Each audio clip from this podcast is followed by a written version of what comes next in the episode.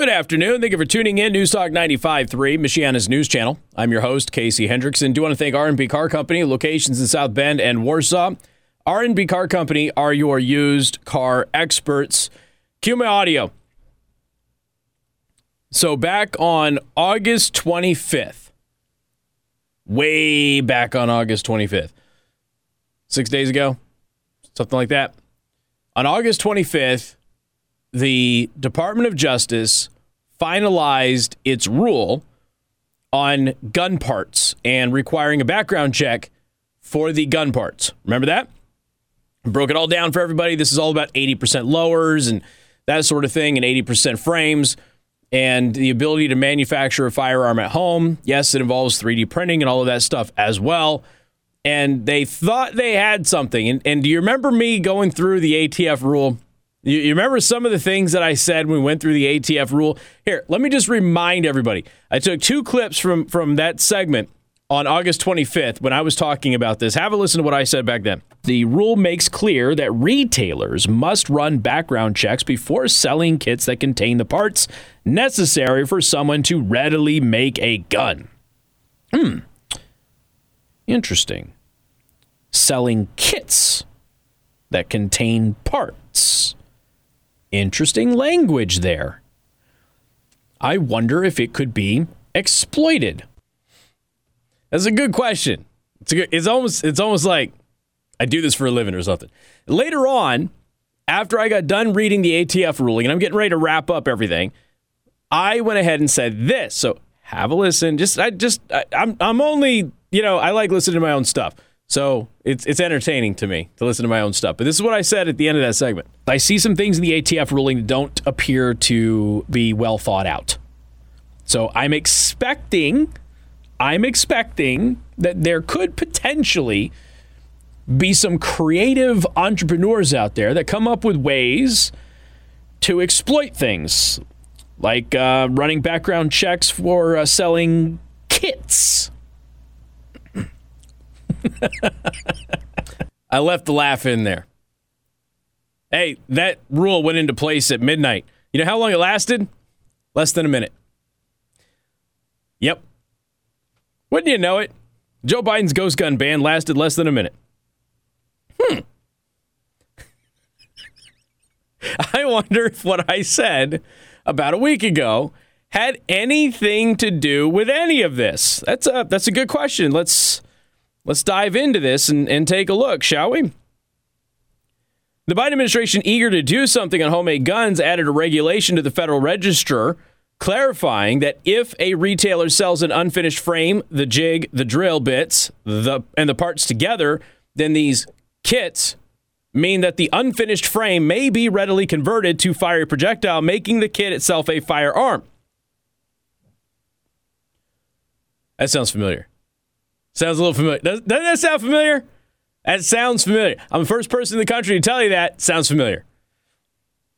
This regulation does not change the 80% demarcation, which is the next nice little workaround that they have available if they need it in any way. It simply states that selling an unfinished frame with the jig, parts, and drill bits makes it too easy for somebody to finish manufacturing the firearm frame. Apparently, you only have a right to build firearms as a part of your right to keep and bear arms as long as it doesn't become too easy to do so.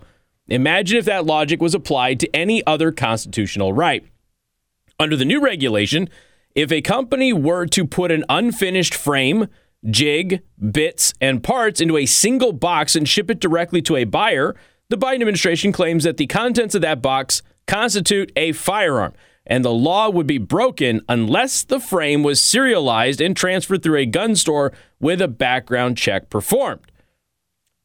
However, if a buyer were to separately purchase an unfinished frame, jig, bits, and parts, and the seller was to, oh, I don't know, package and ship them separately in different boxes, it's not legally a firearm, according to the ATF rule. I tried telling you guys. And you remember what else I said in that segment?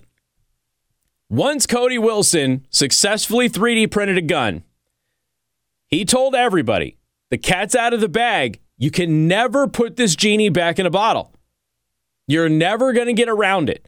Now, obviously, when we're talking about 80% lowers and 80% frames, we're not talking about 3D printed firearms, but some people do order these kits and they customize with a 3D printer and that sort of thing. But I told you, you're never going, folks, the cat is out of the bag. I've tried telling you this. Lathes are affordable now. Everybody has access to a drill press or a drill. People have 3D printers now. You have home CNC machines, some of which, okay, some of which are less than 12 by 12 and fit on your desk. Do I recommend you use one of those to, to mill out an, an AR lower? No, I don't. But there's open source plans for you to use Dremels to make your own CNC machine, for you to use all sorts of power tools just to make a CNC machine. You can do this. It's super simple. Then, of course, if you really wanted to, if you wanted to spend the money and actually get a refined CNC machine, they sell personal CMC, CNC machines and they cost a few thousand dollars and you have them in your house. They live in your garage, they live in a room or something like that. Mostly going to be in your garage or may, maybe if you're brave, your basement. And you have a full fledged machine shop at your house. There's no way you put the cat back or put the, the genie back in the bottle or you know, you know the cat the cat's out of the bag, whatever. Home manufacturing is here and it's only becoming more affordable and better. There are metal 3D printers now, folks, and they are almost, almost to the point where you will be able to do that at home. You can metal 3D print at home, but you have to send it off for a special baking process.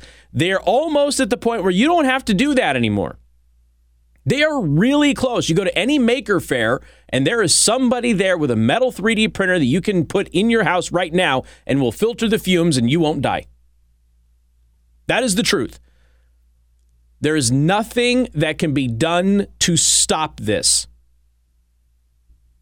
And it's adorable that people think that they can stop it. You can't. You just can't. So on the 25th, when the rule was finalized and announced, I told you pay very close attention to the language. And exactly what I told you on the 25th was going to happen happened. Now, remember, we went to uh, some of the businesses that sell these 80% lowers and 80% frame kits.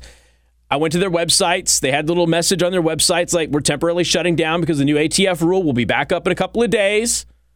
Check back then so we can comply with the new law.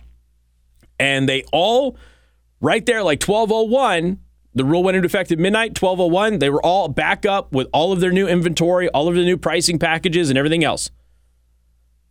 And that's the tr- people only bought the kits because it was convenient. You can go to the hardware store and pick up the stuff that you need. You, you don't need, you, you, they can send you the lower, they can send you the drill jig. You can 3D print a drill jig, just a piece of plastic. That's all it is. You can 3D print it if you want to. And now they're just not going to send you the drill bits and stuff like that. They're not, going to put it in one package. You just, you have to get it all together. And maybe, maybe, depending on the circumstances, you'll pay a little bit more in shipping. Maybe, depending on how they, they work their business model. And the ATF right now, here's what's hysterical about this, okay? I'm assuming that there are some people who are smart enough at the ATF to go, people are just going to not sell them in kits. I'm assuming there's got to be somebody at the ATF like, like they know that they're just going to get right around this, right? But I'm willing to bet there's still probably some people out there at the ATF, guaranteed within the Biden administration, there are people out there going, What just happened? How could this have happened to us? How is this possible?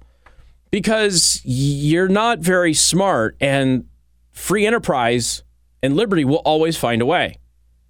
It might take a while depending on the circumstances, but it will always find a way. You think people have been preparing for this? You don't think for a second out there that if they come back and they go, no, no, no, no, you can't even sell an 80% lower. All right, cool. We'll just make it 75%. No, no, no, you can't, you can't sell 75% lower now. All right, let's make it 70%. Eventually, it's going to get to a point where they're not going to be able, they're not going to be able to regulate it because it will just be a chunk of aluminum. There's nothing they can do. The reality is what it is. This technology is now freely available. And if people want to do it, they will do it. There's nothing that can be done about it. Period. But they thought they were going to get cute. They thought they were going to get a win. I told you on the 25th, they weren't. Less than a minute. Less than a minute, and the entire ATF rule, the entire uh, public relations email blast campaign, and everything else that they tried to do about how they got they solved the ghost gun problem and everything else, all for naught. All for naught. Hashtag told you. Got more coming up. Newstalk 95.3, Michiana's news channel.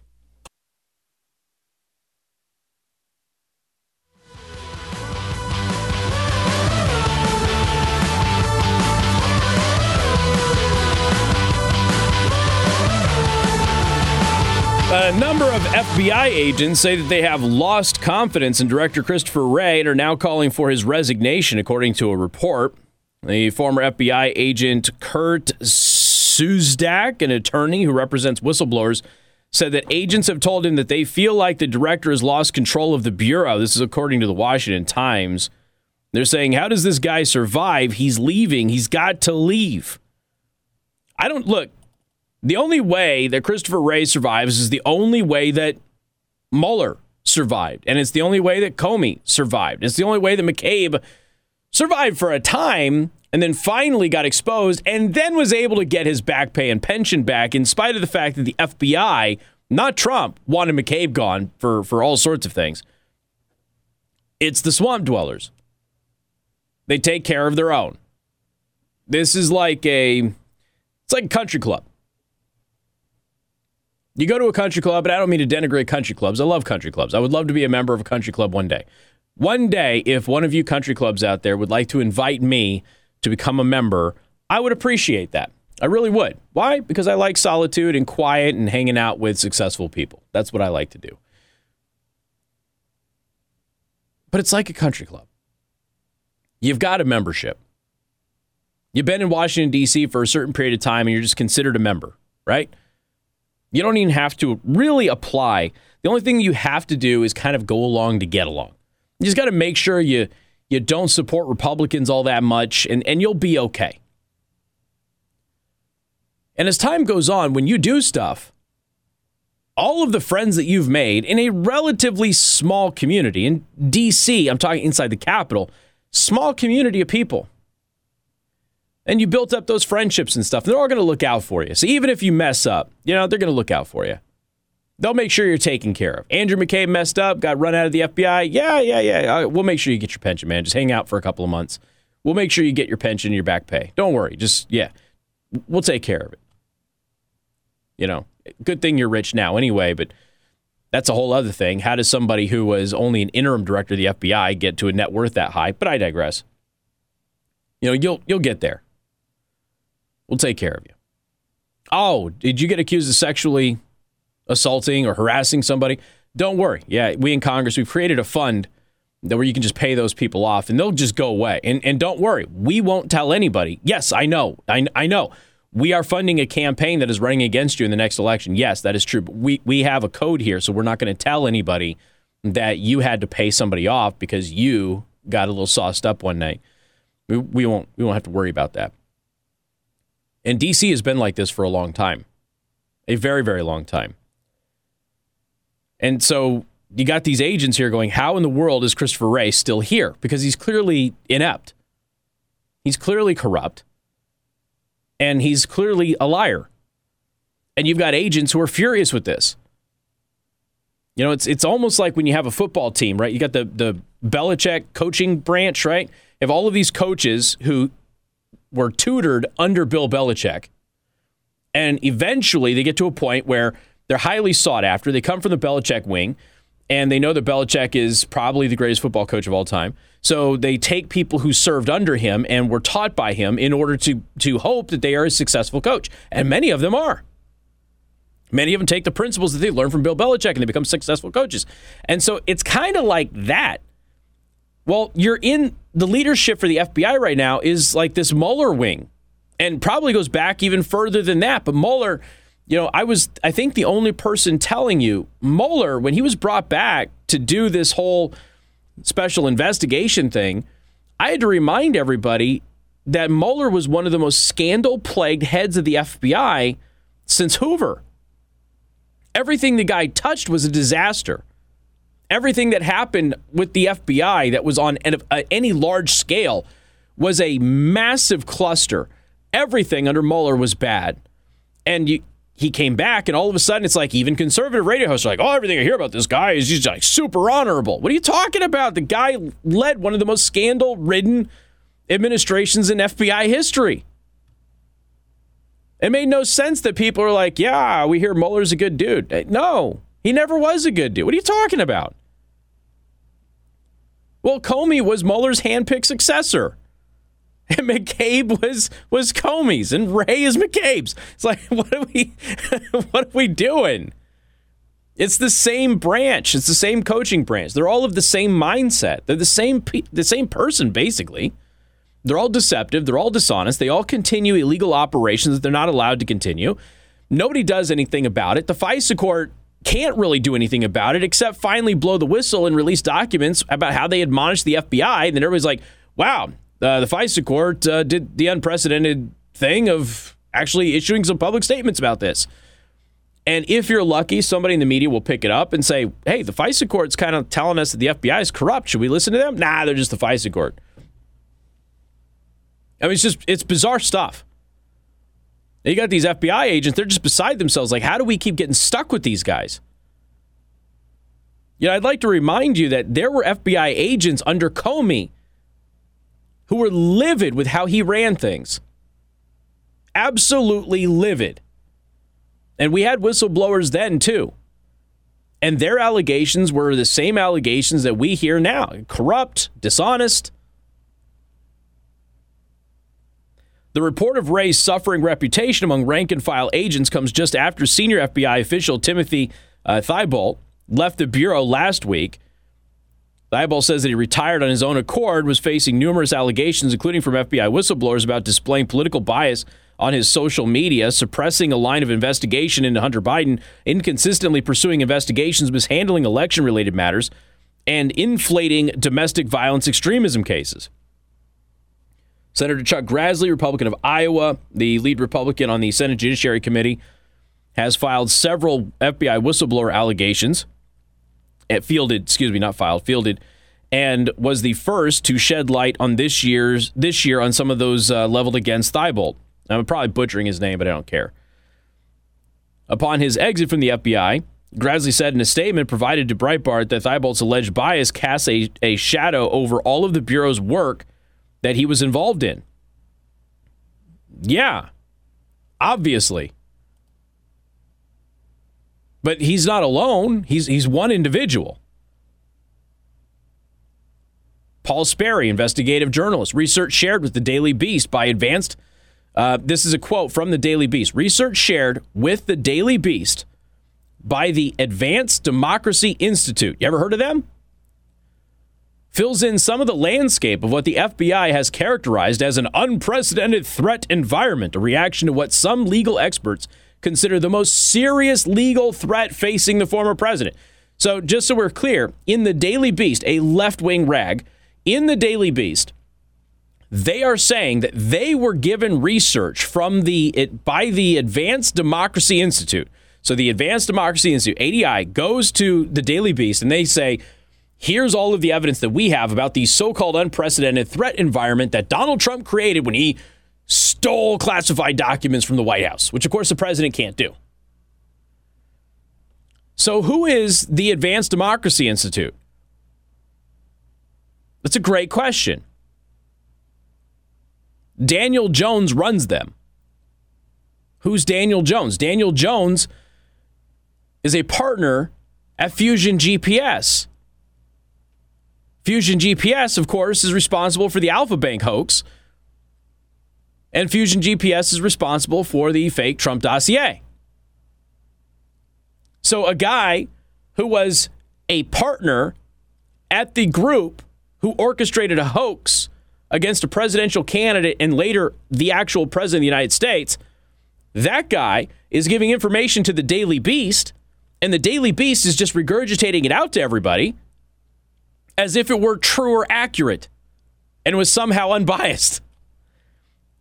And what did the FBI and Fusion GPS do together? They colluded with one another to try and prevent an election from, from going a certain way. And then after the election didn't go a certain way, they decided to work together to go ahead and overturn the results of that election.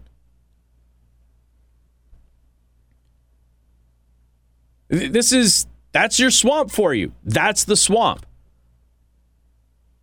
Remember, Fusion GPS is the one that approached the FBI about having information the FBI couldn't verify, couldn't get a FISA warrant. So the FBI went to one of their, their friends in the press and they said, hey, publish this. And he published it. And then the FBI took that article that they asked to be published and they went to the FISA court and they go, even journalists are writing about this. We have to investigate. And then the FISA court said, okay. And it was all a lie. And then it was all from Fusion GPS. And now the guy who is a partner with Fusion GPS has another group, and that other group is doing the same thing that they were doing as Fusion GPS. And this all emanates from this stupid staged FBI photo from Mar a Lago. it's just bizarre. And you got FBI agents out there just going, this is ridiculous. I mean, I'm glad that they're coming forward. You know, it, it's probably too little too late, but at least it's happening, I guess. That's your swamp for you. They will look out for their own. They all go to the same cocktail parties. They all share the same the same prostitutes. And I, I know they would never do that in Washington D.C. Right? I don't want to. You know, Madison Cawthorn. Oh, he wasn't telling the truth at all, right? yeah, he was. He was telling the truth not saying he doesn't have his problems, but Madison Cawthorn was telling the truth. Because we've been telling you that for years. And how do I know? Because I know people in that industry who go to Washington, D.C. for a couple of months out of year and they make their entire annual salary there with politicians and judges. That's why. It's the truth. So they go to these parties. They they all engage in a partying lifestyle with each other. Sometimes it's just cocktail parties. Sometimes it's just buddies. Sometimes it's a little bit more controversial and they all look out for each other as a result. And we're surprised by this by this behavior. MNC News Time is 334. Time to check out Impress Jewelry Creations, creating meaningful jewelry for the moments that last a lifetime.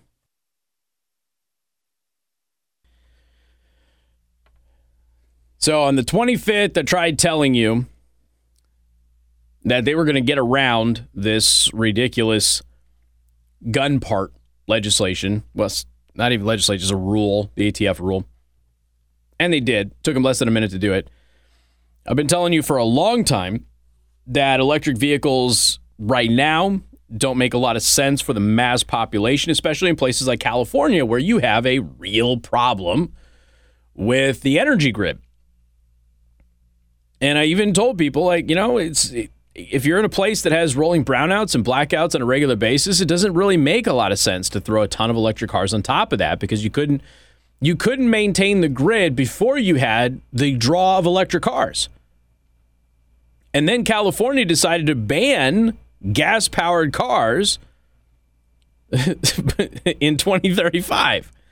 So you weren't uh, you weren't going to be able to buy a new gasoline powered car in 2035. You, you, have to go EV, which again, that's not a lot of time to upgrade your elect- electrical grid to bring it up to par to be able to handle all of this. Especially considering the, the best way for you to do that is probably nuclear, and, and lefties hate nuclear, but we'll get to that in a little bit as well because something interesting is happening there. So, this is all a, a big concern. So it was like two days after they tell everybody that they're banning um, they're banning gasoline cars in 2035. Like two days after that, California has now asked people, and tell me if if I've said anything that resembles anything like this before.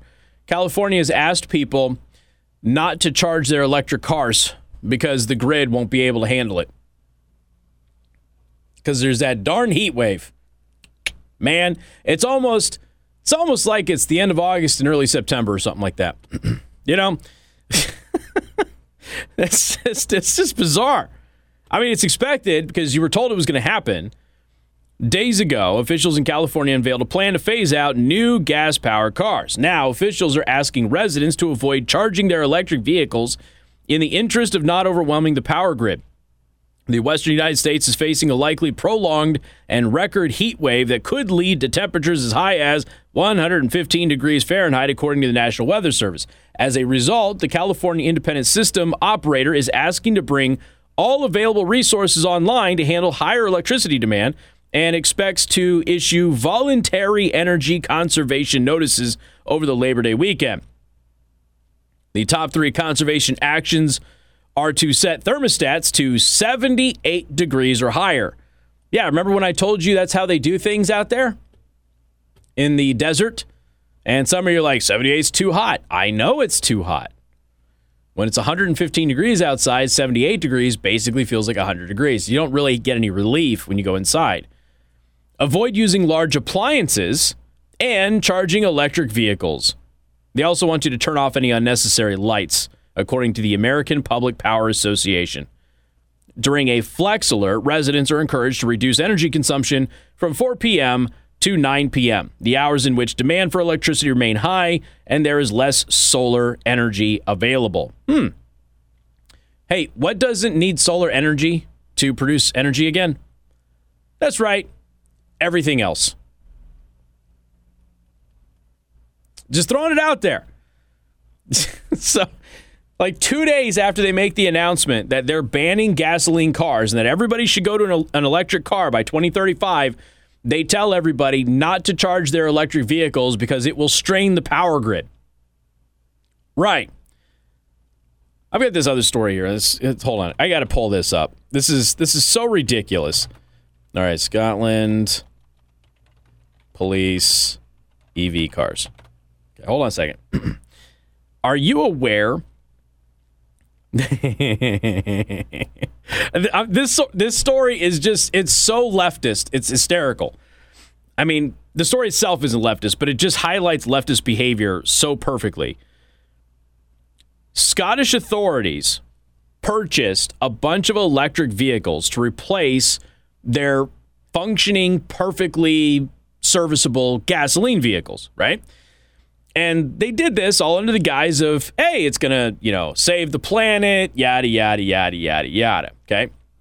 I'm ashamed of my my new uh, country, Scotland, as I become a landowner over in Scotland and will become a lord here soon.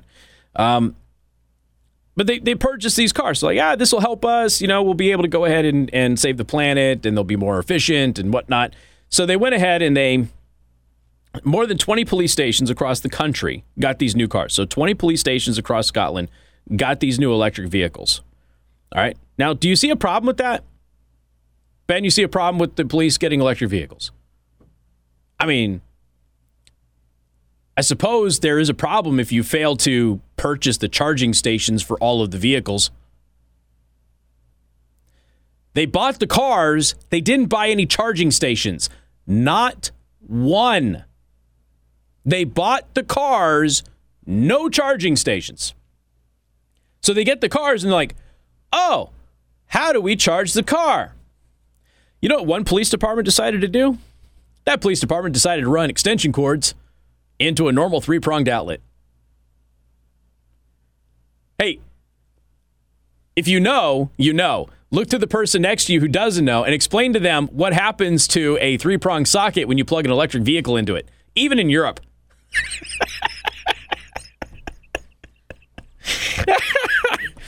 Uh, how how do you conduct a high? I mean, I know it's just Scotland, but how do you conduct a um, a long term high speed chase with an electric vehicle when you have range limits? How does that work? If somebody's got a fuel efficient gasoline powered car, don't you just keep going until they just run out of juice? How do you how, how are you to catch the guy? I mean, it may not be a problem in Scotland. Uh, granted, okay, it may not be a problem in Scotland, but it's going to be a problem here. It'll be a problem in other places. This is a true story. So, 20 police stations across the country in Scotland bought electric vehicles. Whole public relations thing. We're amazing. Look at us. We sniff our own farts. It's a whole thing. Didn't buy a single charging station to charge the vehicles. So now they've got a fleet of electric cars. they can't use, and at least one destroyed outlet. Probably more, at least one that we're aware of. What's funny about this is anonymously, it's not really air quote, but anonymously, some of the cops are like, yeah, it's like nobody would listen to us. We tried telling them this is going to be a bad idea.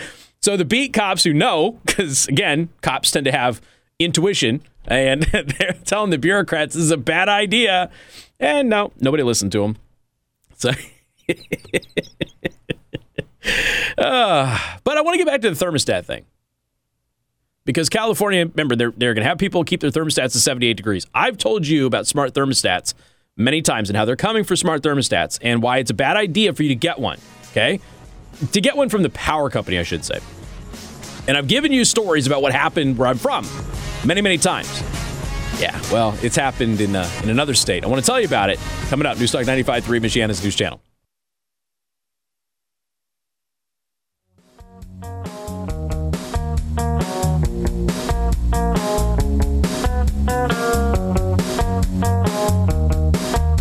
Yeah, I was wrong. Skynet didn't become self aware on August 25th, 2021. It became self aware August 29th, 1997. That's when it became self aware. All right, so I was just talking about this on the uh, the commercial breaks. We're just talking about technology stuff and some of the weird things that people have done with technology and the mistakes that they've made. But I've told you about thermostats before, and why you shouldn't get a smart thermostat from your power company. If you can avoid it, avoid it. And I told you what they do where I'm from in the desert. And the company, the power company, will take over your thermostat for large chunks of the day. And they will dictate what the temperature inside your house will be. And one of the temperatures they stick it at is 78 degrees in the middle of the summer, where it's 120 degrees outside. They will put it at 78 degrees in the middle of the day just like California is asking people to put their thermostat at 78 degrees in the middle of this heat wave that they're going to have. And I have this power company here. This is in the People's Republic of Colorado. Around 22,000 households in Colorado lost the ability to control their thermostats after the power company seized control of them during a heat wave. None of them thought that that was going to happen just like I've had conversations over the years with many of you who are like, Casey, this, this isn't the desert. They're not going to do that. Really? You probably didn't think that they were going to ban burning in St. Joseph County either. But they did. And Republicans were spearheading it. After temperatures soared the past uh, past 90 degrees, residents were left confused when they tried to adjust their air conditioning and found it locked controls displaying a message that said energy emergency. Xcel confirmed to local news station Denver 7 that 22,000 customers who had signed up for the Colorado AC Rewards program were locked out of their smart thermostats for hours on Tuesday. Now, this is, and I've, I've told you many times, and I've sat here and I said, look, I've seen everything that they're trying here. I've already seen it. When I tell you something is coming because it's happened in other places of the country and I've pers- personally witnessed it, you've got to take me seriously. And a lot of people were, for many, many years, were fighting me on these smart thermostats, and they were convinced that this was not going to happen. It's not thing. There's nothing in there about them taking control. It's a reward thing. They always incentivize you with, oh, you could save some money or whatever. That's how they always do it. I mean, it was 90 out, and it was uh, it was right during the peak period.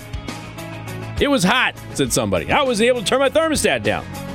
Where were the thermostats locked? 78 or 79 degrees just like I have been telling you for years. This is what they're going to do. They're going to do it with everybody. Eventually, it will be mandated, and there's nothing that you are going to be able to do about it unless somehow, some way, you go off grid. And then they're going to make you pay to be off grid anyway, just like they do in California and other places. Just remember that if you got your smart thermostat from the power company, one day they're going to take control of it, and there's nothing you can do about it. Got more coming up. Newstalk 95.3, Michiana's news channel. Watch us on Rumble, rumble.com slash Casey the host.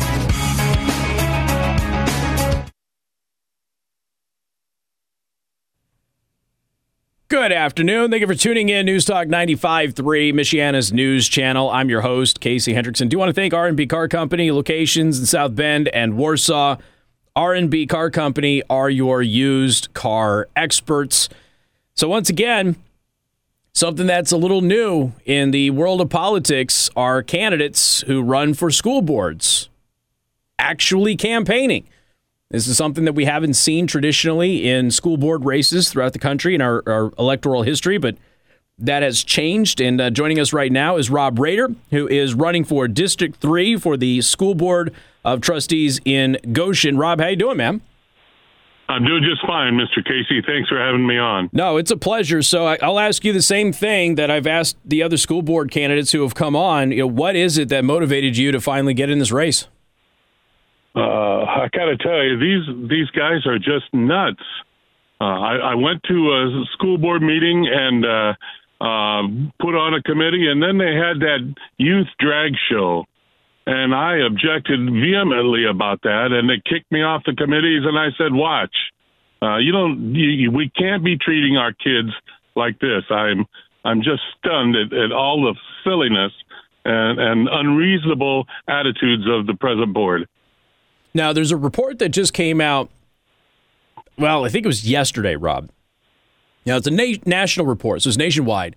That you know, math scores, reading scores have gone down during the pandemic. You know, obviously, this has been a concern anyway for some years, but you know, things have been kind of steady, but they've dramatically gone downhill because of COVID. We we know that. What is it that you would like to do to help get everybody kind of back on track as a member of the board?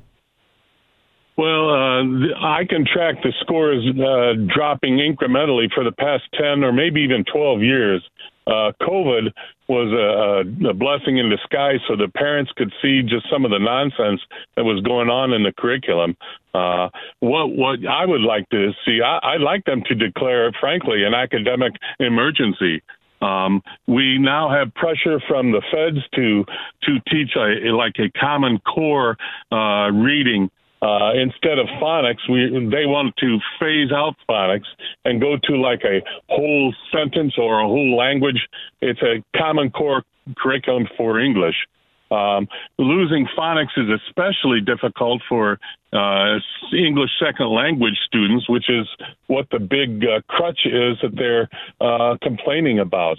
And if we spend time uh, it's not necessarily the teacher's fault, but we're spending all this time uh, on feelings instead of on the structure. Uh, I think we could uh, make an improvement and and not uh, not go along with the status quo. Yeah, this that's kind of interesting because again, in Goshen, you know, this is a big problem where you have ESL students, and if you make it more difficult for them to learn the language, it's going to make it more difficult for them to assimilate, assimilate, and, and acclimate which creates what a permanent underclass. You would assume. Uh, it seems like, just like you talked about in Las Vegas, they groomed for uh, strippers. Mm-hmm. It seems like we're grooming for factory workers. Now, there's nothing wrong with a factory worker. I worked in factories, my family. But what if a, somebody wants to be an astrophysicist or a doctor or or aspire something higher than a factory worker, and we're just content to pass them along and say, "Well, we tried." Yeah. You mentioned that you the drag queen story hour was was one of the big breaking points for you because you opposed that. Uh, that caused some friction yes, with the uh, the board of trustees.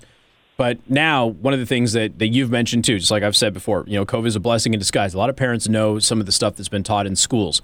Uh, there was a a situation here recently. This is in another state where Democrats accused Republicans of child pornography for posting what was in a book that was allowed in school to be taught to kids. And the irony was hysterical. We've seen examples of this all over the place.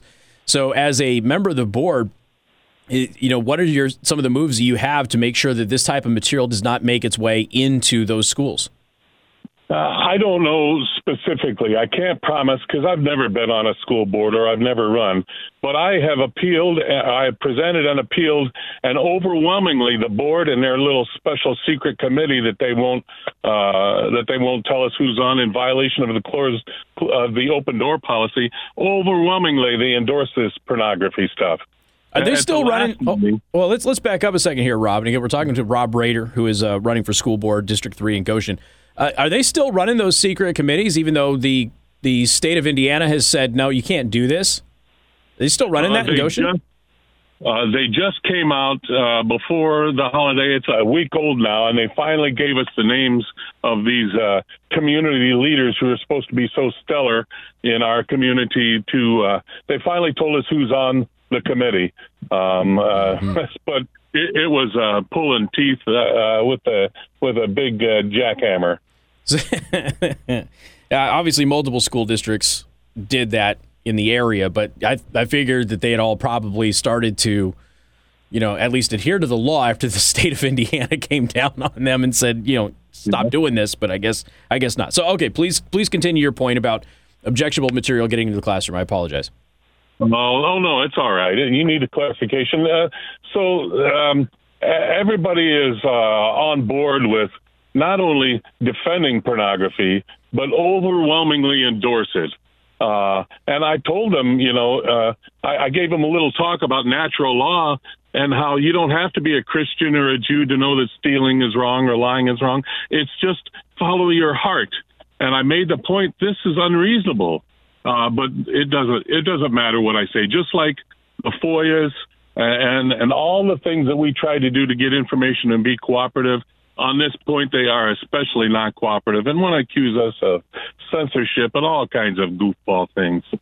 Now, what about the, the teachers and the faculty? And I've, I've made very good points, at least on my show, to let people know there's a lot of faculty, there's a lot of teachers that are actually on the parents and the community side here, far more than many people want to realize. As a member of the board, what will you do to help empower them to be able to come forward with information or also be able to mm-hmm. actually have proper curriculum in the classroom and, and do their jobs properly? Yeah, I think you are correct in that. Uh, I've had several people who have uh, talked to me privately. Uh, I think there's a huge fear of retribution.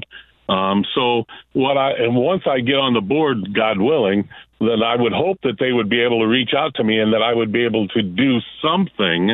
Uh, otherwise, right now it's it's unanimous uh, seven zero. Everything passes. Seven zero pass. So I, I don't want to say that I'm going to do this. I'm not a savior, but I'm not going to co- compromise on these things. This is about our kids.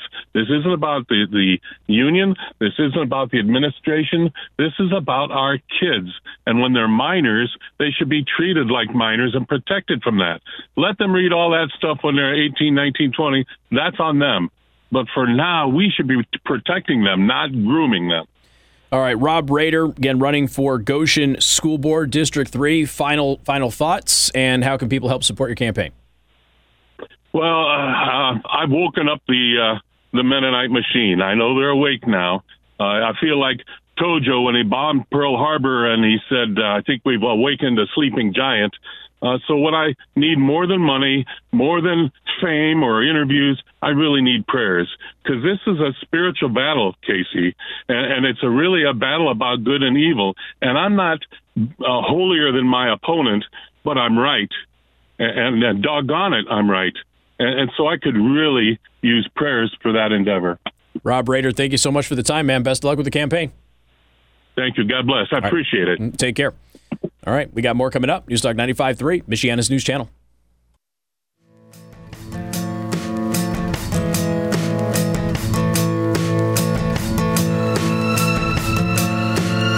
Now, two Texas Democrat judges have now switched to the Republican Party. Lifelong Democrats have announced that they will be running for reelection as Republicans in Texas, in part because of the worsening border crisis under Joe Biden, which uh, Jean Pierre says is totally not true. And I know that they keep repeating that lie. No, no, there's no border crisis. But her mentioning that they're not walking across the border the other day was one of the one of the most hysterical things. Trust me, that is going to come up a lot when I'm in DC at the end of September for the Hold Their Feet to the Fire conference, where I will be speaking with immigration experts and law enforcement about immigration issues.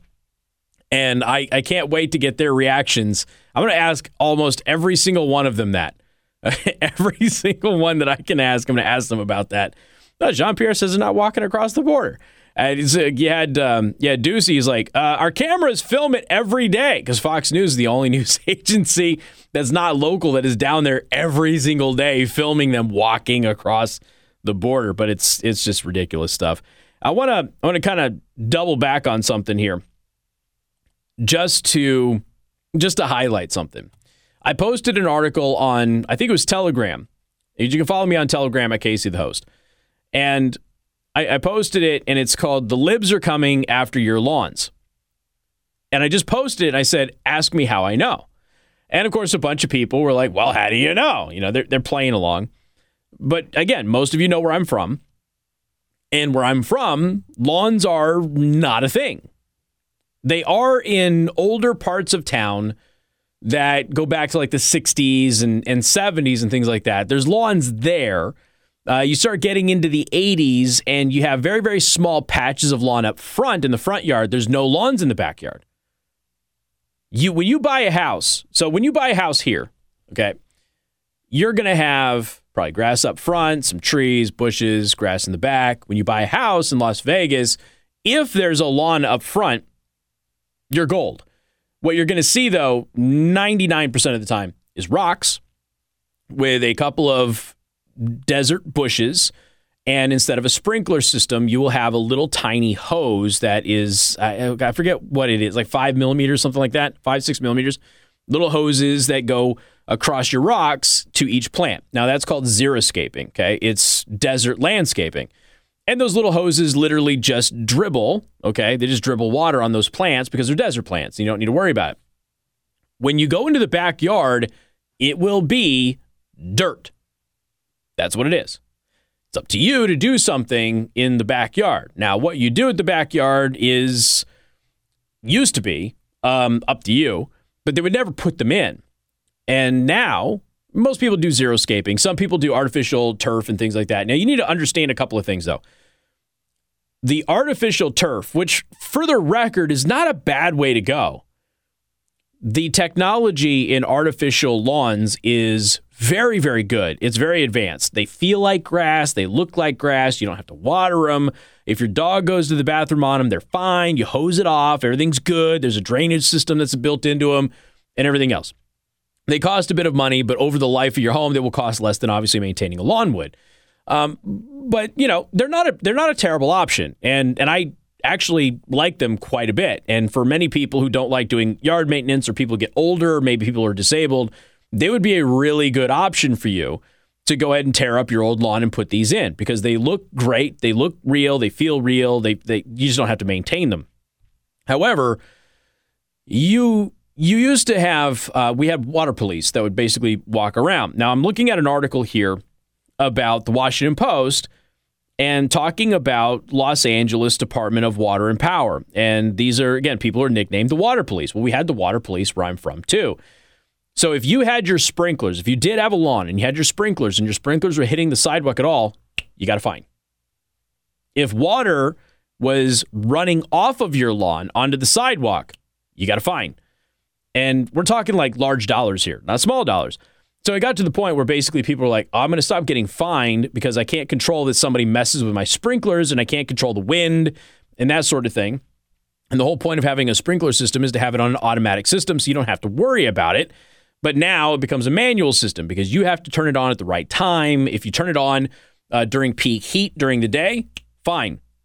You, you get fined by the government for doing that a couple of years ago, I think 2020, 2021. I think in 2020 they officially banned. I think it went into effect in 2021. Lawns are outlawed in Las Vegas. They're banned. They're illegal. I, there might be a grandfather clause in there. I don't know, but but they're banned. The story comes as employees of the Los Angeles Department of Water and Power, nicknamed the Water Police, patrol the streets to enforce city water restrictions, particularly on lush green lawns maintained with automatic sprinklers, which is again something that I know about. Lawns are just the latest American tradition to be criticized in a left wing paper. Now, Washington Post is basically saying that having your lawn is uh, very problematic. It is a contributor to global warming. I've seen lawns are racist. I've, I've seen all sorts of stuff. Lawns are just the latest American tradition. Again, criticized here. Uh, the Post in 2020 ran a piece that said the national anthem is racist because a little heard verse criticizes slaves uh, who fought for the British in the War of 1812. The Philadelphia Inquirer that same year ran a piece that said picnics are racist, which we talked about on the show. Um, but again, he goes through here, just basically saying they're coming for your lawns. And as I've tried to tell you before, one of the reasons that I brought up the burn ban and why I fought the burn ban so much, a lot of people were like, why are you so energetic about the burn ban in St. Joseph County? And the reason I was energetic about the burn ban in St. Joseph County wasn't just that I needed to burn to maintain my leaves at that time because I moved to another place where I didn't have to worry about it and I was still very passionate about it. People didn't understand. And it's because I've been through it before. I've watched them ban fireplaces. I've watched them ban lawns. I've watched them do all of this. And what you have to understand is it's the same playbook that is done by the same organization, usually the Sierra Club, the same playbook, same organization, same arguments, same patterns, and they do this all over the country. And they start off in smaller areas. They they try to get it done. They can get it done in red areas by making the argument that your smoke infringes upon my right to breathe. You know, stupid things like that that I heard a bunch of Republicans say in St. Joseph County. And then they will continue to expand upon it. In places that are very blue, they'll just go full blow. Uh, we're going to go after everything, and, and they just try and, and nuke it all. But in places that are purple or red, they will do it incrementally to where you don't really notice it. And then maybe they'll offer you incentives to take a smart meter into your house from the power company. Not your own smart meter, but one from the power company that they can hook into and they can control. And they offer you a little incentive maybe to do that. And if they can't get enough people to do it via incentives, what they'll do is they'll go ahead and they'll just mandate it. So where I'm from, they offered the incentives. The incentives were we will give you, we will pay you. I think it was like $3 a square foot. Hold on. I got I got an article here on this. $3 a square foot, okay? Las Vegas was paying people $3 a square foot to rip up their lawn. So you could get $3 a square foot to go buy $5 square foot artificial turf, or you could put in xeriscaping. Okay, really up to you. But they would actually pay you. That was the incentive. If you tear up your lawn, we'll give you some money, and that can go towards the replacement, and and everything will be copacetic eventually, a lot of people just didn't go along with it. New home construction didn't come with lawns, but anybody who had an established house there who had a lawn didn't want to tear it up. So then they started requiring people to do it. They started fining people, and they ultimately just banned lawns. Just like they had previously banned fireplaces. And when I saw them say that they were banning, you know, leaf burning, I'm like, they're coming for your fireplace next. And people are like, it's cold here. They'll never come for your fireplace. Yes, they will. And I proved that to you a couple of years ago with an article and a proposal in Indiana where they're trying to ban fireplaces. Now, did it pass? No, but that's just the first attempt. They're going to keep doing it. And they'll make the argument you don't need a fireplace to be able to keep warm in 2022, 2023, whatever. They will continue to make that argument. And slowly but surely, all of the things that you had growing up that you strived for, the things that you looked for when you bought a house. Does it have a good lawn for the kids to play in? Does it have a fireplace? You know, because people like curling up with the fireplace. And, you know, does it have all of these things? And pretty soon, the answer to that is going to be no, because they're not allowed to have it.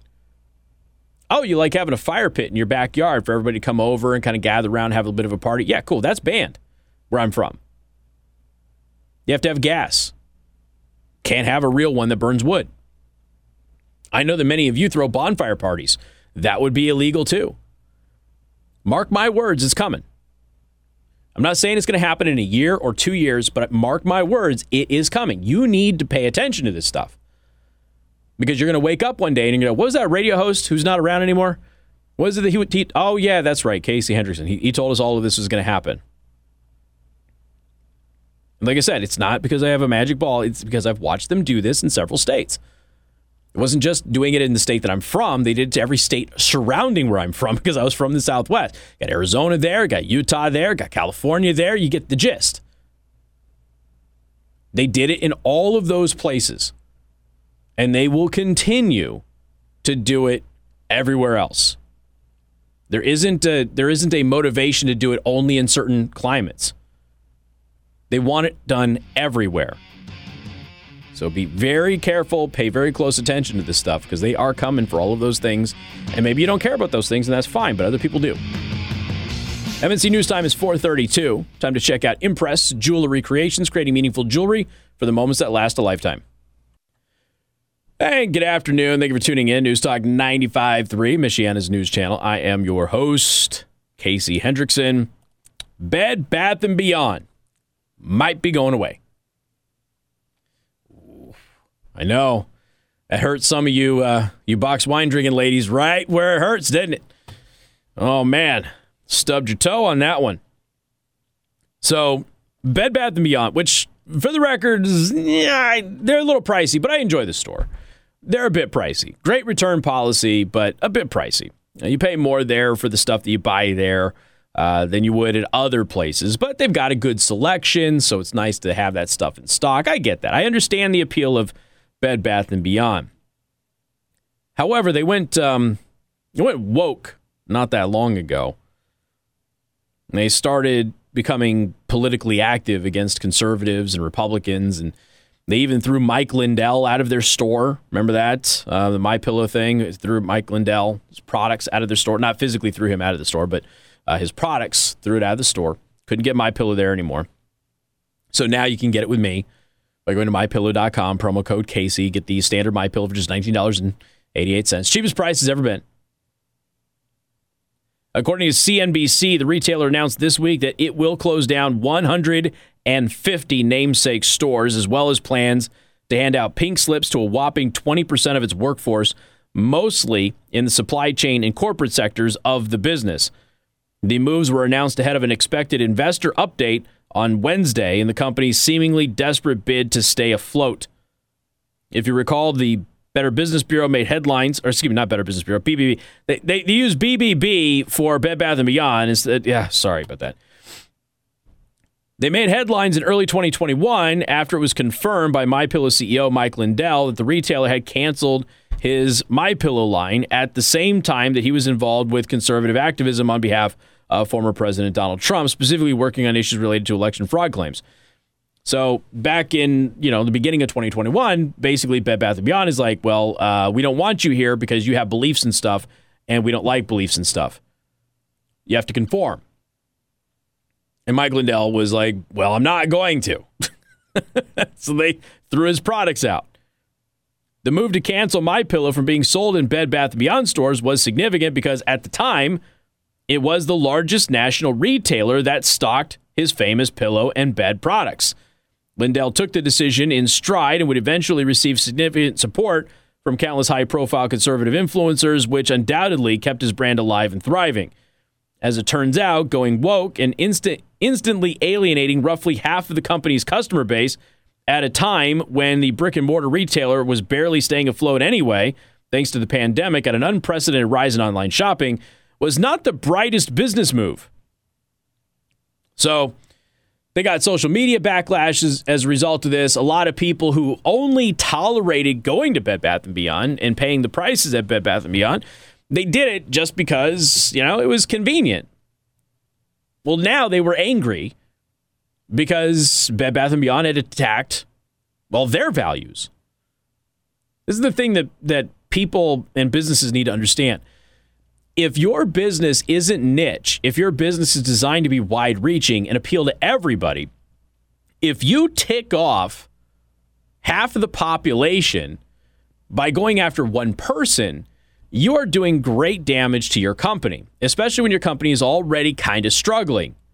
There's a lot of competition with Bed Bath and Beyond. When they started, there really wasn't. I mean, they were kind of unique, and now that's not the case. You can get pretty much everything there elsewhere cheaper their return policy, their selection, that's what made going to Bed Bath and Beyond, you know, a little bit different. That's that's not good enough for many people. So in Bed Bath and Beyond's mind, they're probably like, "Well, we don't want to be associated with Mike Lindell, so we're just going to get rid of Mike Lindell. It's only one one or two products in our store, so we just get rid of Mike Lindell." But you weren't just getting rid of Mike Lindell; you're getting rid of everybody who is in the same frame of mind as Mike Lindell, which happens to be a large chunk of the country. And as a result, as conservatives have started to embrace the whole, we're not going to give you our money, we'll vote with our wallets. Conservatives traditionally have never done that. They are now. They said no more Bed Bath and Beyond. I, I don't have a reason to go in there anymore. And they didn't. This isn't the first business to suffer because Mike Lindell's product was thrown out. And I'm not saying that Mike Lindell's product was what was the best seller at Bed Bath & Beyond, was keeping the whole business afloat. It certainly wasn't. But half of their customer base, roughly, you assume, half of their customer base, certainly half of their potential customer base, was now angry at them. And if you're going to be a massive retailer and cater to the entire population and you tick off half of those people, you're going to be in trouble. So now we find ourselves in a position here, a little over a year and a half later, where 150 of those stores are closing down and 20% of their workforce is being fired. Frankly, I'm shocked it's only 20%. To be perfectly honest with you, shocked it's only 20%. Bed Bath & Beyond, after being on the receiving end of an intense social media backlash, including successful conservative-led boycotts of the company, claimed that it only canceled My Pillow due to a decreased demand for the product, which isn't true. What did I come on here yesterday and tell all of you? You remember? For those of you who were tuned into the program, I got my commission for the last month for my My Pillow account. I, I don't get paid per read for My Pillow. I get a commission based on the sales that happen with the audience and it was a very it was a very nice chunk of change. Thank you for that. I wouldn't get paid if you weren't buying that product. They wouldn't keep advertising on this station if I wasn't moving product through you. So Bed Bath & Beyond say, ah, there's no demand for My Pillow. It's a load of crap, and everybody knows it. The My Pillows used to be right across from the coffee. Do you remember the My Pillow stands when you went into Bed Bath & Beyond? You go into the coffee thing because they have this massive like Keurig shrine. Then you go in there, and right next to it was the My Pillow, and you used to test out the My Pillow and everything else right there. Not there anymore, and neither is 150 of their stores and 20% of their workforce.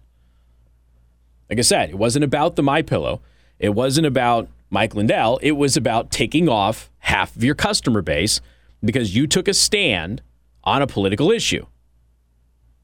And then they tried to lie about it and say, no, no, it's because of uh, decreased demand. Mm. At the exact same time that everybody else was kicking his product out of their stores because of what he was saying? Yeah, I don't buy that. And neither did anybody else.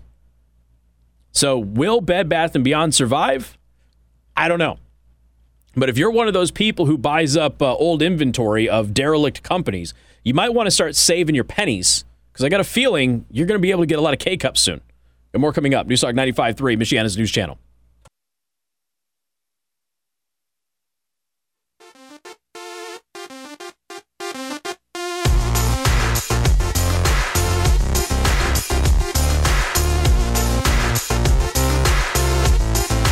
Everything the left accuses the right of doing, they themselves are doing. Volume 1 trillion and 42. Missouri Attorney General Eric Schmitt and Louisiana Attorney General Jeff Landry filed a joint statement on discovery disputes asking the Louisiana District Court to compel the Department of Justice to turn over communications between the high ranking Biden administration officials from the White House, the Department of State, the FBI, and others, and major social media companies. The Department of Justice has already turned over communications between a number of federal officials and social media companies, but has refused to provide communications between top ranking officials and social media companies.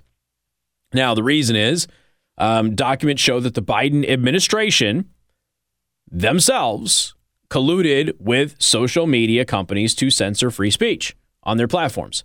Now, once again, they always accused Republicans of this. They accused Trump of this. They accused Bush and everybody else of this. But they're the ones that have always pushed censorship. They're the ones that have always done this. It has always been the left that has been pro censorship of any group that, that is doing it, with the exception of the extreme religious right back in the 80s and, and maybe even a little bit earlier than that. I'm talking specifically in the modern era, okay? Missouri and Louisiana filed a landmark lawsuit back in May that seeks to expose how top Biden administration officials allegedly colluded with social media companies to censor freedom of speech on a number of topics, including COVID 19. And again, I have to remind everybody all of the people who told you, wear your mask, they're now telling you the mask didn't work. Leana Wen on CNN, former head of Planned Parenthood, doctor, she's now saying, I will never let my kid wear a mask again. It's damaged their development and, and their health. Right. Now, her excuse is, we didn't have the science. We didn't know. Yes, you did. You know how I know that? Because I told you. I told you. And I was called a conspiracy theorist and kicked off of social media platforms as a result of bringing up actual clinical trials and peer reviewed research, which said everything that I said was true. I didn't give you my opinion on it. I quoted scientific papers when I was talking about it. But this pretending that we didn't know, this gaslighting of history, is not going to fly. You got people on MSNBC right now. Their medical people are going, hey, look, uh, masking didn't work and the vaccines didn't keep you from getting COVID. The CDC now says you should treat people who are vaccinated and people who are not vaccinated exactly the same because there's no difference. Yeah, it's, it's weird how all of the things that we told you ended up being true. And that's strange. All of the things that public health officials, politicians, whatnot told you ended up not being true. Kind of weird how that, that happened now. And now they're softening their language of this. And you have to ask yourself why. Well, there's probably a couple of reasons. One, maybe liability. And then two, midterms. You got midterms, so now you got to soften the language. You got to pretend. Democrats are actually out there campaigning and fundraising on Trump is responsible for the dangerous vaccine. So they're telling you the vaccine's dangerous now while releasing a new vaccine that they haven't actually tested in human beings. I read one report that said they only tested like eight eight rats with the new version of the vaccine. I don't know if that's true though, but I know that there's no human trials on it. Everything they told you about the vaccine ended up not being true. Everything they told you about masks ended up not being true. Everything I told you about them ended up being true. So do with that what you will. But people were censored on social media and they were asked to be censored by the government.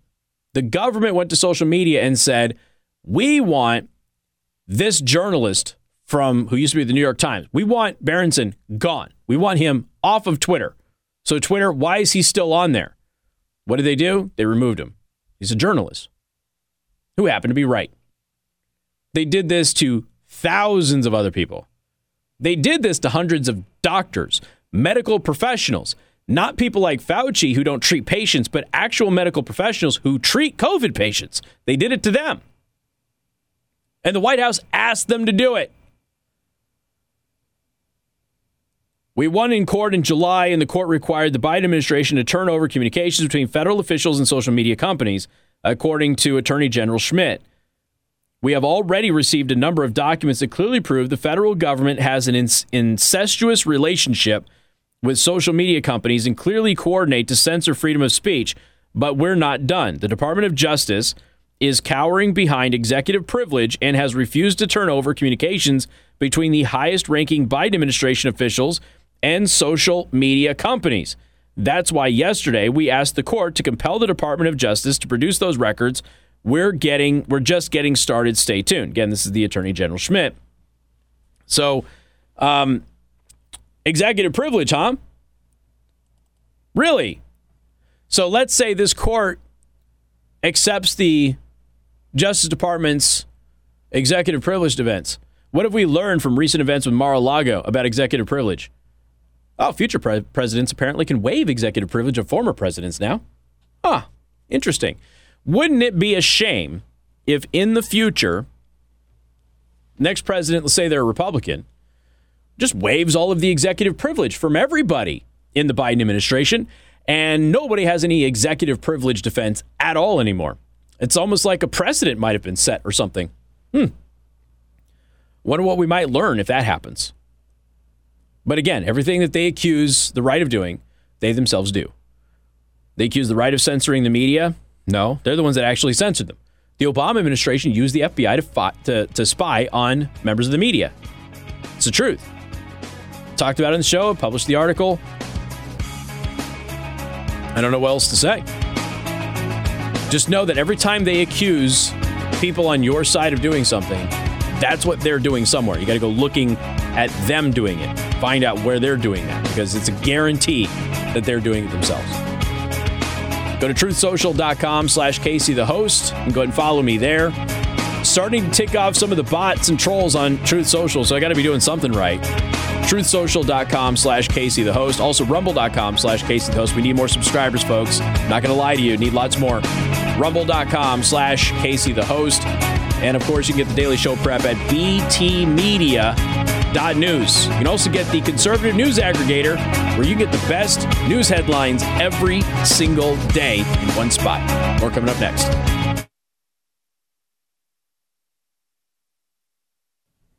And good afternoon. Thank you for tuning in. News Talk 95.3, Michiana's news channel. I am your host, Casey Hendrickson. And again, I want to thank R&B Car Company. Locations in South Bend and Warsaw. R&B Car Company are your used car experts. Find them online at rbcarcompany.com. Okay, so we have a, a couple of updates in the alternative social media prospects here, just kind of dovetail off of the last story. Um, you know that I've I've asked you to follow me on Truth Social and Rumble. Um, if you want to follow on Telegram, I'm I'm active on Telegram too.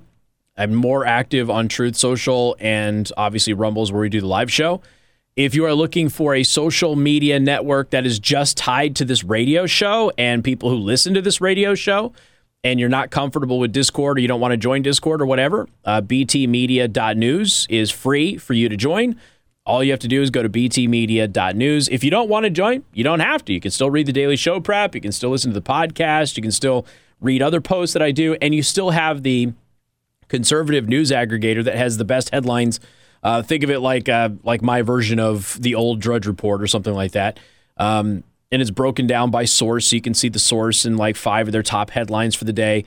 And you get you have you know tons of that stuff just right there, just right there waiting for you every single day.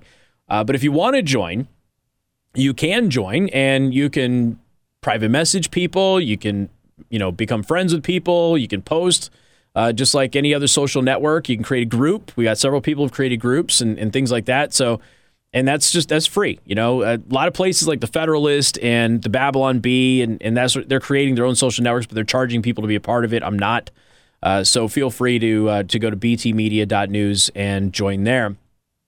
The other thing is, is that, you know, alternatives to Patreon have popped up, and, and I've talked about locals before, and I did upload a bunch of things to locals this week. Um, I have been neglectful of locals, and I apologize about that. I'm trying to do better on that. But locals, part of it is my my tier that I, I have on there too. I can't upload certain things, uh, and it doesn't really help you all that much. But they have done some things here recently that help with this. So locals now which again, like an alternative to Patreon, okay? And it is the same company that owns Rumble, owns Locals. They merged. And they have an exclusive deal uh, to distribute with Truth Social, which is Trump's social network. So Locals has launched a a uh, a new feature that you can now write articles. So there's other platforms that people write articles now, and they're they're good. Substack is probably the biggest one. You know, they're they're good. People like them, and you can you know ask for people to pay for your articles and be a member of your your you know thing. But Locals now does that, so you can do your podcasting, your premium podcasting, and you can make a lot of stuff free. And I make most of my stuff free, but not all of it. On Locals, you can do do podcasting, you can do live streaming, you can take donations during the live stream now. You can upload videos, you can organize everything into playlists, you can do all of that stuff, and you can just post normal links like a social network. But now you can also write articles. So if you're a journalist or something like that, you can write articles on locals and you can make it free or not. You can allow some of the article to be free and then have a, a paywall to, to read the rest of it. That is a new thing that has been opened up. And if you are somebody who's looking at making money online, um, locals might be a really good option for you. I like locals a lot. It's it's um, it's grown as a platform better than I thought it was going to. And with its merger with Rumble, I mean, it's just gotten so much better. And I'm expecting a lot of the features on locals to be features in Rumble in the future and everything else. So um, those two working together has been really, really good partnership, along with Truth Social being a part of that. But Locals has just done something else, and look for this to start popping up at various places around the country. Locals has now opened its very first creator studio. Now it's in Miami, but this is a part of their what they call cancel proof ecosystem for creators. So in the Locals studio, you have video and audio production equipment. You've got a set with lighting. So maybe you want to do some kind of a show or a podcast or something of that nature, but you don't know where to start. You don't know how to do any of that stuff. You don't know the lighting thing. You don't have the budget for any of that. You can now, if you're in an area with one of these studios, you can go in and you have a set. You basically have a television set that is now available for you to do your content. How great is this? Now, I know that there's other businesses that do this. Uh, we did have one in Niles. I don't know if they're still open. They were open before COVID. I don't know that they would have survived COVID, but I hope they did. Um, but that was just kind of like a place that you would go. Um, those places are are fantastic. I've only used them a couple of times, but they're fantastic. When I did my first hit with Tucker Carlson, I had to go to Chicago. I went to a place like that. It was great. It was really cool actually to see it all behind the scenes. So I hope that we see more of that stuff pop up as people want to create content, but at the same time they don't have the the money and the the know-how to build their own studio and make it look nice, you know, and that sort of thing. So locals.com, a subscription-based community platform that's owned by the free speech video sharing platform Rumble, has opened its first video and audio production studio in Miami's Wynwood Art District. Rumble and Locals creators can use the studio's state of the art video and audio production equipment, which includes equipment for streaming and editing 4K videos to produce videos and podcasts. The local studio is open to creators as their home away from home when in Miami. So if you're visiting Miami, you can go and actually do a show. Wouldn't it be great if they'd have one in DC? So when I was in DC in in uh, the end of the month, be able to just pop into a locals in DC, be like, yo, we're in DC. Here's my guest. That'd be nice, right? So it's uh, open to creators as their home away from home when in Miami. That's according to the co founder. Uh, see, providing this resource furthers the locals' mission of empowering creators to be independent. Dave Rubin, who is the locals co founder and uh, former liberal, now libertarian, uh, he's got a really popular show. Locals opening a studio in the Miami area is the next step in building a totally new cancel proof ecosystem for creators. Rubin was the first creator to go live from the new Miami Creator Studio and used it to stream the September 1st episode of his news and commentary show, The Rubin Report, and he did it with talk show host Larry Elder. And it looks great. Like the lighting, and you got the really cool backlit locals uh, icon and logo on the back wall there. It's got some plants and and you know nice chairs and a table with with uh, with an option for you to just you know sit there and kind of chit chat with your guest. It's it's a fantastic looking facility. And obviously, you're going to have to schedule time and that sort of thing. But if these things start popping up all over the place, I mean, that would be glorious. I actually looked into doing something like this when the Tucker Carlson conflict came up. And for those of you who don't remember, when I did Tucker Carlson in the middle of a blizzard, I had to get to Chicago because they couldn't get anybody to me because of the weather. So I had to hop onto the train because it was going to be whiteout conditions on the road and I wasn't going to drive there. So I got a hotel. I got on the train. I got into Chicago as they were calling me to come to the studio. It was like by the hair of my chinny chin chin type stuff. But I did. I went to one of these um, these third party places, and they are able to connect to all of the big television networks. So they have one studio. Well, they have more than that, but it's one studio, but it connects to everybody. So you schedule your time, you go in there. They had a lobby. Dude was super friendly. He's like, you want a drink? I mean, basically, it's total green room type stuff. If you've never been in a green room, then you know what I'm talking about. If you've never been in a green room, you know, that's like backstage where all the talent is, and there's usually beverages and snacks and things like that that are free for you and that sort of stuff. It's just a nice thing. Um, it's not a big deal, but it's it's nice to have. Really nice green rooms have some liquor sauce available for you as well. Uh, that doesn't happen in broadcasting as much because there's issues with broadcasting while intoxicated, so they don't take the risk. But at the same time, it was just a nice experience.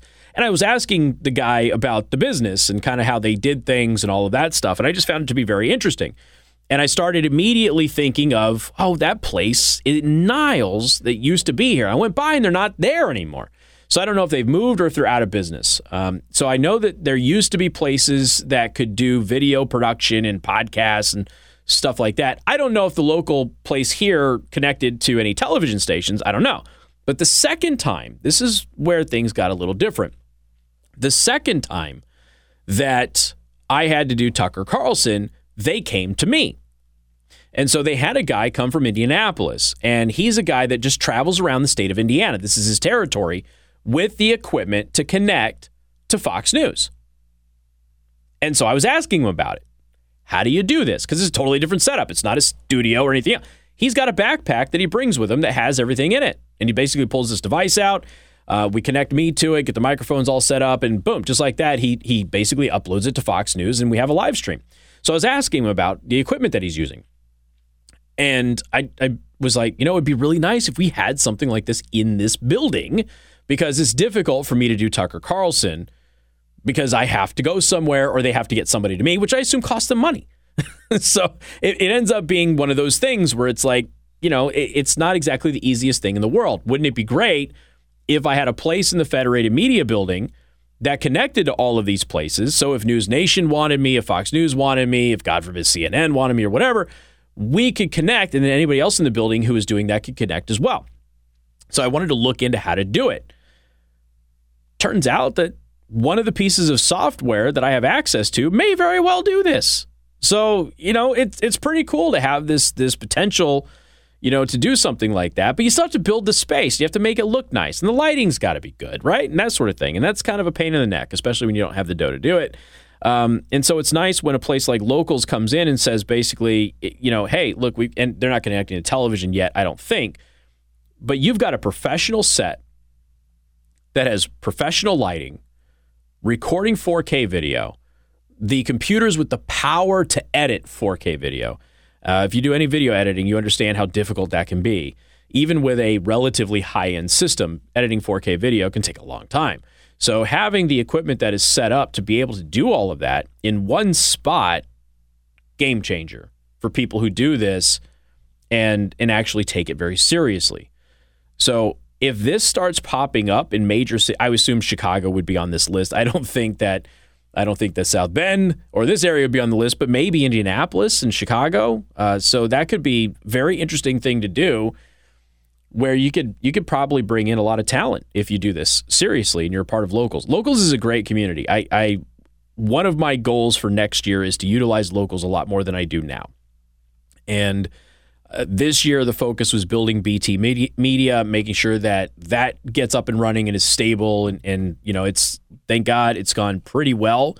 Um, and we have you are able now to find me in one place. But if you're watching on Rumble and you're not on BT Media watching, if you're on Rumble, you'll see there's a little locals button there to go to my locals. Um, and I just had somebody sign up as a monthly supporter, um, like literally during the last news break. So thank you for that. I appreciate it. Uh, but you can actually click on that and head over to the locals channel. I uploaded a bunch of coffee with cases over there. Uh, so, you know, I think some of my side content that is mostly for other radio stations is probably going to end up going on locals. And then occasionally I'll do some some other stuff uh, specifically for you. I can't do a lot of video content there because I'm really limited in what I can do. But this is what it takes to build that parallel economy and to make sure that creators have the ability to create without being censored. So keep an eye on Rumble and Locals and Truth Social and even Telegram and everything else. I mean, because they're they're all options, and pick the ones that you like, and you'll use the ones that you use. And um, you know, I'll do my best to uh, to be a part of that as well. Got more coming up. News Newstalk 95.3, Michiana's news channel.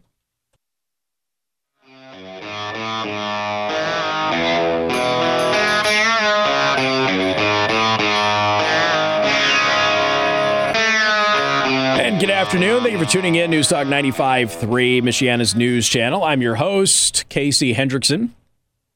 All right, what do we got here? Amazon faces a lawsuit over $10,000 offer made exclusively to Black Latinx, which isn't a thing, and Native American entrepreneurs.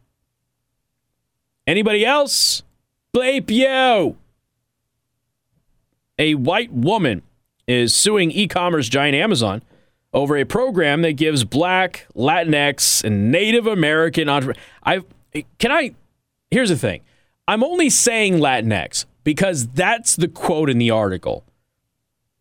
But I also know that it infuriates the vast majority of you Latinos in the audience And I don't want to denigrate you that way because I know that Amazon is like Latinx, but I know that you reject the term and you find the term offensive, and I'm not going to use it anymore. So I, I, I was quoting the article, and every time I say it, I throw up in my mouth a little bit.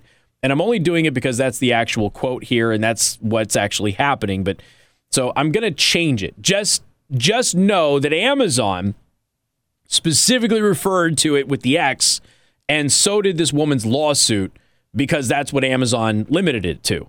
Um, so if you're Latino and you identify as a Latinx, then I don't know if you qualify for their their uh, entrepreneur scholarship dealio thing that they're giving away.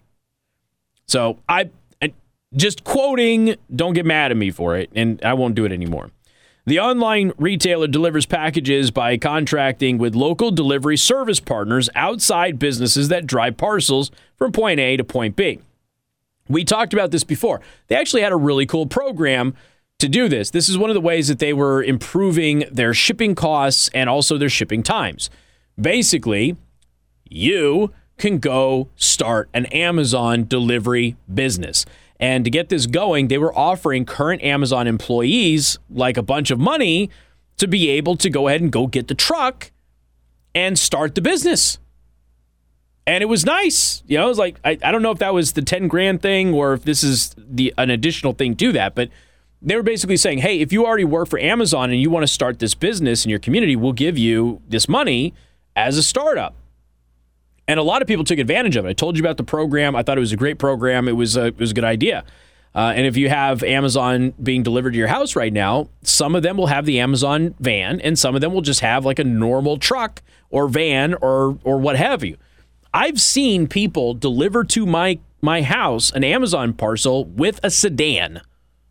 That has happened as people have started to do this. Now there are um, there are companies that will now allow you to drive for Amazon as an independent contractor with your personal vehicle, kind of like an Uber Eats sort of a thing. That's relatively new. We're specifically talking about the people who started a delivery business delivering Amazon packages, though. Uh, so anyway, this white woman is suing Amazon over this. The online retailer delivers packages. They, they hire local independent things to help reduce the barriers uh, to entry for Black, Latino, and Native American entrepreneurs.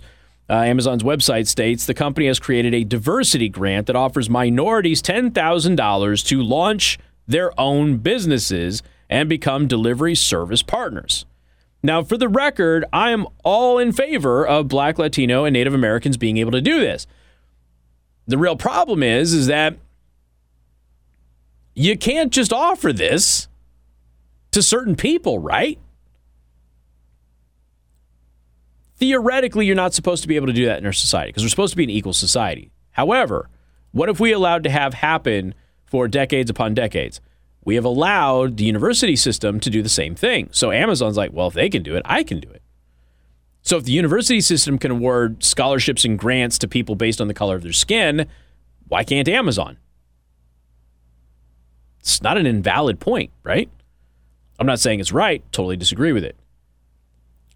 This means that businesses owned by blacks and Latinos or Native Americans receive $10,000 stipend from Amazon to become delivery service partners, while whites and Asian Americans who wish to become delivery service partners receive no such stipend and must foot the entire bill for their startup costs. So the plaintiff, Crystal Bolduc, is asking a Texas district court to end the program and award damages to everyone who has suffered unlawful racial discrimination on account of it. And I got to tell you, I'm rooting for her. 100%. She's going on offense, folks. This is what you have to do go on offense. Do I understand why somebody might even have a program to benefit minority business owners? Yeah, I understand why they might want to do that. But there's plenty of other people who want to have that business too. And why don't they get a fair shake? Amazon also runs a black business accelerator that gives black owned businesses a $500 credit to assist with startup and operational cost. That initiative, while not the subject of the class action, is nonetheless another case of unlawful racial discrimination at the online retailer, according to the lawsuit. Interesting stuff. And like I said, I, I, hope that things like this win, not because I don't want black and Latino and Native American business owners, because I certainly do. I want them to win because the discrimination stuff has got to stop. And now they're actively and overtly discriminating against whites and Asians. But it's not just Amazon. It's Bank of America. We'll talk about that next. MNC News Time is 532. Time to check out Impress Jewelry Creations, creating meaningful jewelry for the moments that last a lifetime. Yeah, man, I made sure I dug that X Fog out. Basically, a bunch of stuff was being redone in the garage, and the X Fog got scooped up and put put somewhere, and then a bunch of stuff got put on top of it, and I couldn't find the thing. Had to use regular safety glasses, all fogged up. So I had to go digging for the X Fog after that. That was a mess. So it's not just Amazon that's doing these uh, racist business practices, it's Bank of America. Bank of America has announced zero down payment, zero closing cost mortgages for black and Hispanic first time buyers. Uh, uh, pretty sure that's illegal. Zero down, zero closing cost. Now, could this help some folks? Sure, it could help a lot of people who need to buy a house. But you're going to pay for that, just so you know. You know, if anybody out there, you know, who happens to be in this category is like, oh, zero down, zero close. Yeah, they're going to roll it into your loan. You're going to pay for it, and you're going to pay a lot more for it than you're supposed to. This is this is just a new spin on the subprime mortgage thing. But you're going to pay the cost for it. You just don't have to pay them up front. They're not waiving your down payment and your closing costs. But even if they did, it would still be wrong. So they're doing this in Charlotte, Dallas, Detroit, Los Angeles, and Miami neighborhoods. So only, I, I, guess, certain neighborhoods too. So certain neighborhoods and only for certain racial demographics. They're not doing it for everybody. Which again, a lot of people are pointing out, like, hey, this is um, this is pretty racist. Can't do that.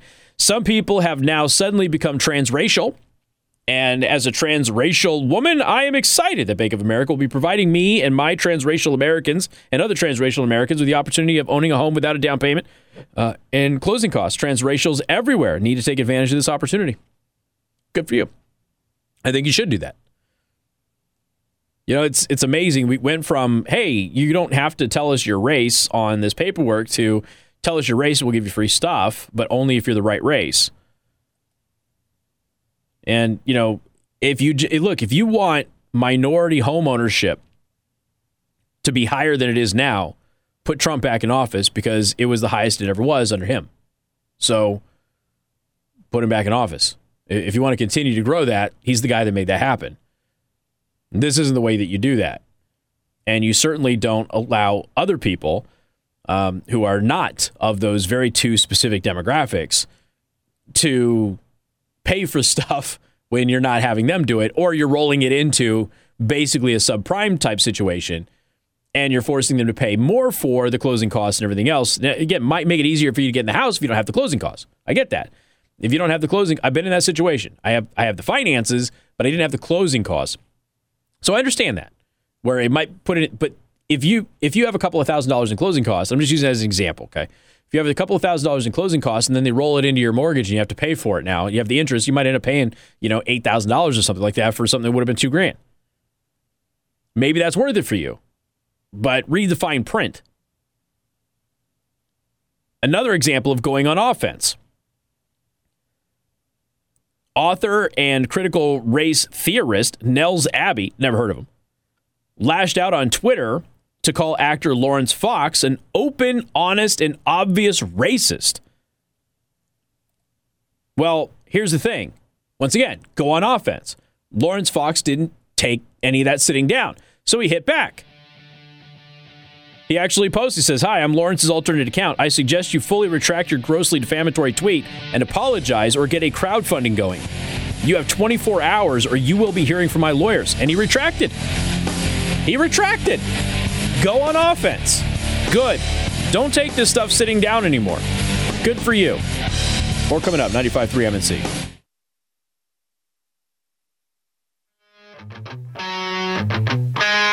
And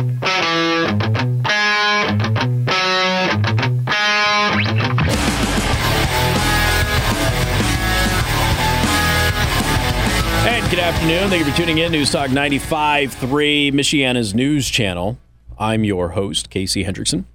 All right. Uh, rumble.com slash Casey the host if you would like to uh, hang out with us during the live stream. And, and here's the thing I upload other videos too. So if you could, please hit that subscribe button. Um, we've had some decent growth lately, but, you know, it's still stagnant. And honestly, it's not, it's still not close, but still not to the YouTube subscriber level, which makes me really angry because you shouldn't be supporting YouTube. You should be supporting Rumble. That's what we need to do. So we did just get over 2,700 subscribers, but uh, the goal is 500,000. 500,000 by the end of September. So you need to go, okay? Rumble.com slash Casey the host. Rumble.com slash Casey the host. Hit that subscribe button. Watch the videos, watch the live stream, share them with everybody, and uh, help spread the word. All right. Have a great night. We'll see you tomorrow.